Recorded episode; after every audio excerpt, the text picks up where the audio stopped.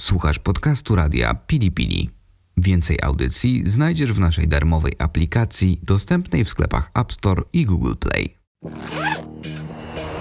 Porada na podróż. Podcast podróżniczy Jakuba Porady.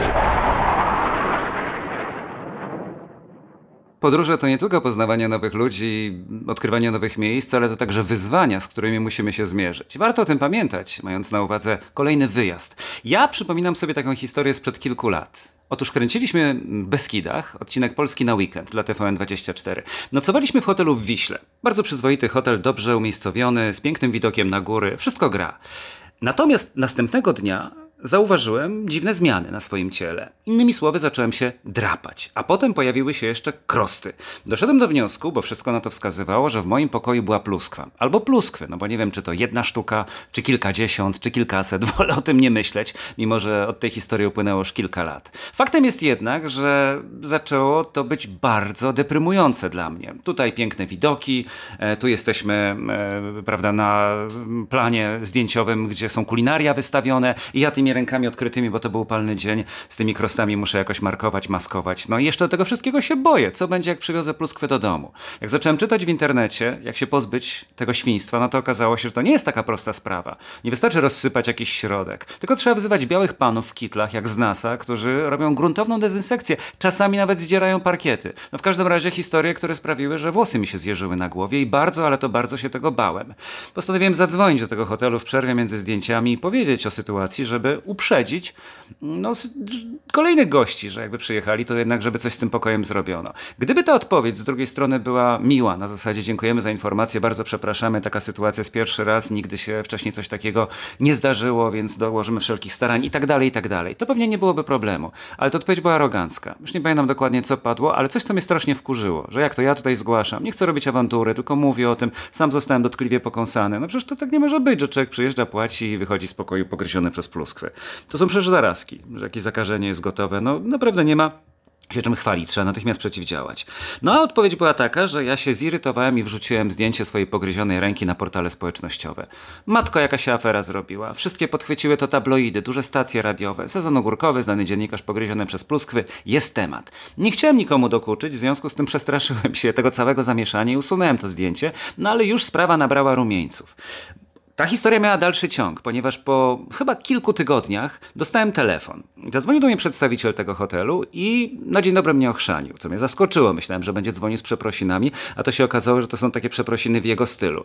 I on mówi do mnie w ten sposób. Proszę pana, pan napisał, że nocował pan w hotelu, w pokoju i tu podał numer. Ja nie pamiętam dokładnie, więc teraz wymyślę nazwy numerów, żebyście zrozumieli o co chodzi. Pan podał, że nocował w hotelu 202. Ja mówię tak, a tymczasem pluskwy były w pokoju 122. Ja mówię, aha, no tak, to wiele zmienia.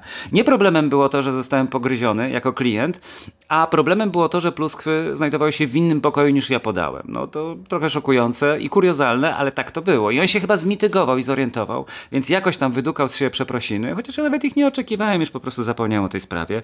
Potem powiedział, że im prześlę na maila dokument czy jakiś protokół z komisji, która tam wszystko wyczyściła i z jakimiś danymi. Ja mówię, proszę pana, ale po co mi to? Przecież ja nie jestem z sanepidu, ja nie będę tego sprawdzał. No i na koniec jeszcze dodał, że w ramach rekompensaty proponują mi e, weekend, dowolnie wybrany weekend w dowolnym terminie, właśnie w tym zakażonym hotel, pokoju. Ja się zacząłem śmiać.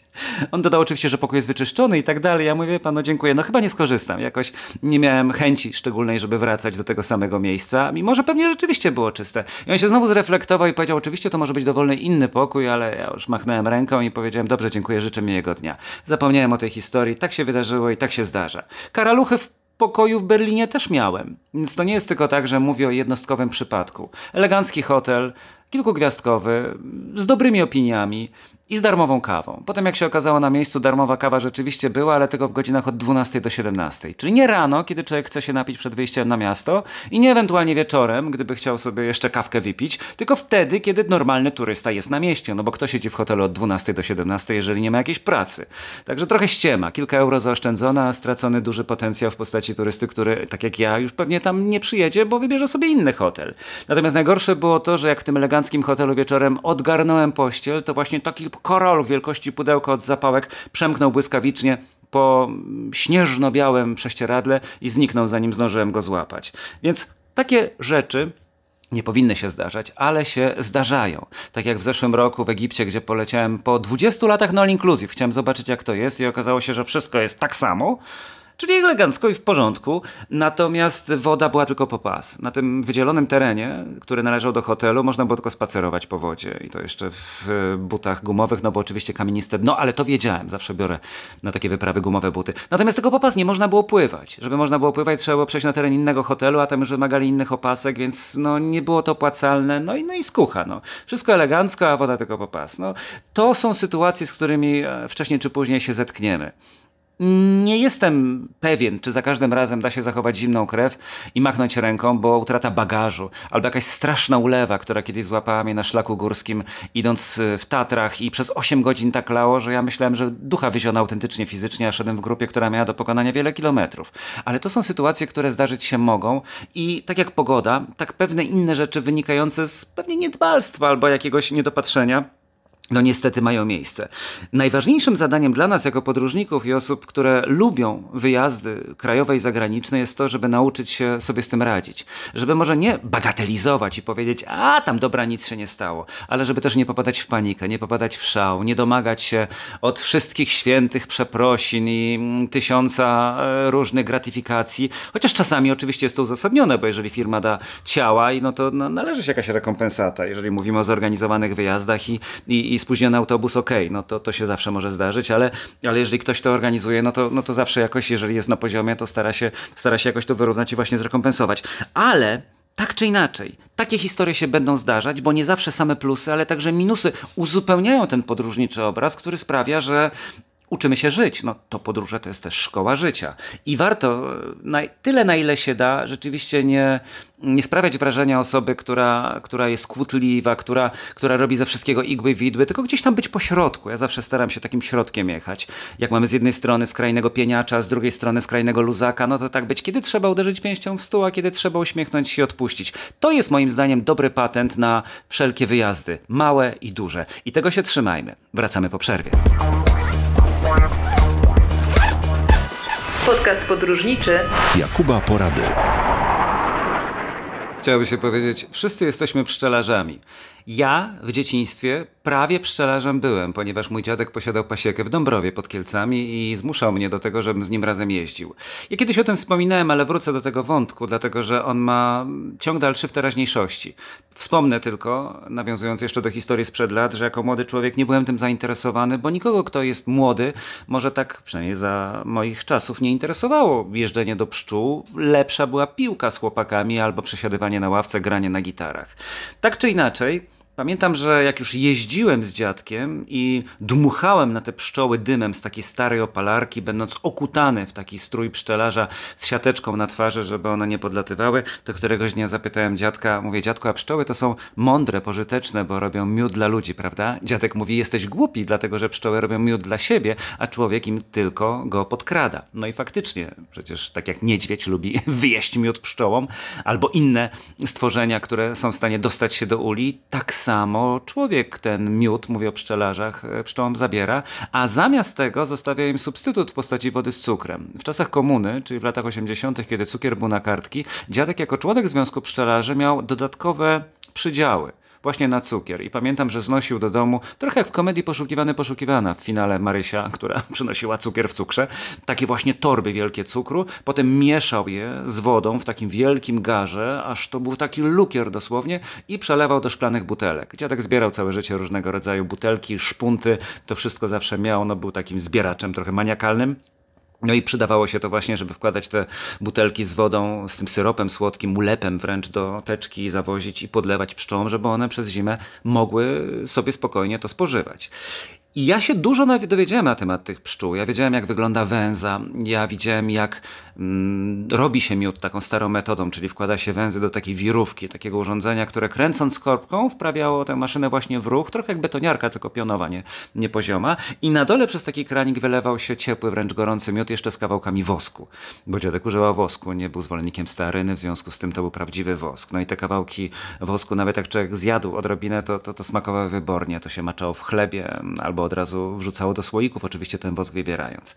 I minęło kilkadziesiąt lat od tej historii, nie ma już dawno pasieki, dziadka też pożegnałem w latach 80., ale e, kręcimy zdjęcia w obozie pszczelim, w Biskamp. Jest takie miejsce w Olsztynie i dużo takich miejsc jest w Polsce, które stawiają na glamping, czyli coś, co jest w zgodzie z naturą, ale z drugiej strony na wysokim poziomie. No i właśnie ten obóz pszczeli to są takie namioty. Ja widziałem wcześniej coś podobnego w Bukowinie Tatrzańskiej, gdzie z kolei takie jakby statki marsjańskie, można powiedzieć, były e, z widokiem na, e, na Tatry, a tutaj z kolei z widokiem na takie małe jeziorko niedaleko Ukiel, bo jezioro Ukiel już jest takim dużym akwenem wodnym, to ono jest powiedzmy za plecami. Czyli mamy namioty, ale w tych namiotach y, normalne łóżka, e, jest Wi-Fi, jest podłączenie do prądu, no wszystko jest. To kosztuje oczywiście czasem 200 zł, czasem 300 taki namiot czteroosobowy, ale ogólnie wygląda to fajnie. I tam właśnie jako atrakcja był także taki mały, była taka mała pasieka, gdzie mógł ten rój jeden, drugi pszczół operować. Właśnie mówili mi organizatorzy, że ludzie bardzo cenią sobie to, że nie tylko mogą wypocząć, co jest zrozumiałe, bo tego szukamy, czy spędzić aktywnie czas, ale także kupić na miejscu miód właśnie z tej pasieki. Że tam jeden z pracowników jest przy okazji pszczelarzem i chodzi, jak mój dziadek za dawnych czasów, do tych uli, po to, żeby ten miód spadziowy, czyli z drzew iglastych, tam okolicznych właśnie porastających ten teren wybierać i oferować za jakąś tam cenę, prawda? Że ludzie widzą te pszczoły, robią ten miód, który ja jutro czy pojutrze wyjeżdżając z tego miejsca kupię w słoiku.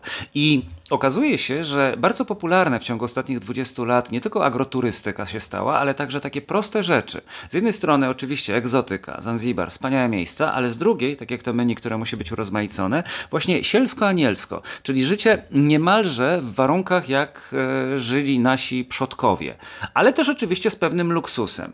I pszczoły są tego przykładem. Nie tylko zresztą w Olsztynie, bo także jest takie pszczele miasteczko w Dzięgielowie. To jest e, w Beskidach, w Beskidzie Śląskim, ulubionej części moich Beskidów. Jak mieszkałem w Katowicach, to jakoś mało tam jeździłem. Teraz jak mieszkam w Warszawie, to bardzo często staram się tam właśnie jeździć na szlaki i, i odwiedzać te moje ulubione miejscówki. I właśnie Dzięgielów to jest takie pszczele miasteczko, że pszczoły mają tak jakby domki. Te ule nie przypominają do końca uli, tylko tak jakby takie małe domki, makiety i te pszczółki sobie tam mieszkają. Można to oglądać, można zwiedzać. Nie wiem jak w tym roku z miodem, trzeba by też zapytać, bo wiemy przecież o tym, iż pszczoły mają podgórkę. Coraz mniej ich jest na świecie, a wszyscy mówią, że jak zabraknie pszczół, to i człowiek nie przeżyje, więc trzeba je chronić, bo to są jednak bardzo pożyteczne owady i bardzo ciekawe, jeżeli się czyta na temat ich struktury zarządzania, jeśli tak można powiedzieć, na temat tego, czym zajmują się trutnie, czym zajmują się robotnice, no i oczywiście jak to jest z królową, zwłaszcza jak pojawi się druga, no to wtedy następuje wyrojenie. Nie może być e, jedna królowa mieć rywalkę, zawsze królowa musi być tylko jedna. Więc warto o tym przy okazji poczytać i obserwować pszczoły, no a także oczywiście jeść miód, bo to jest samo zdrowie.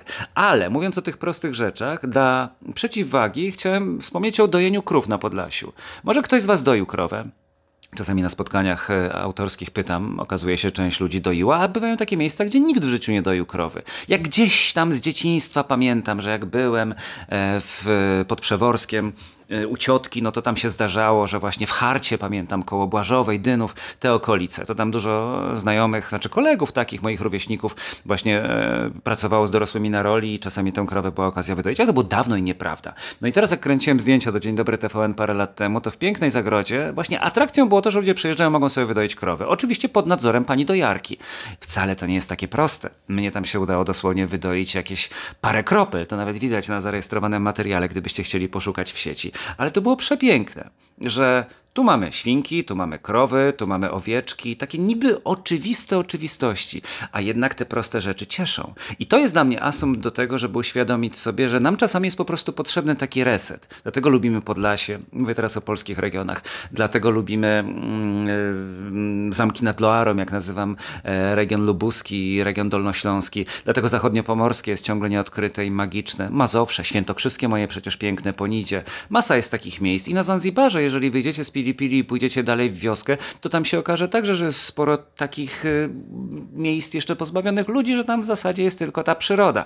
I to też jest fajne, no taki sobie spacer pójść. Ja pamiętam, że nawet lubiłem spacery plażą robić, żeby sobie iść, spotykając oczywiście ludzi, ale to zależy od pory dnia.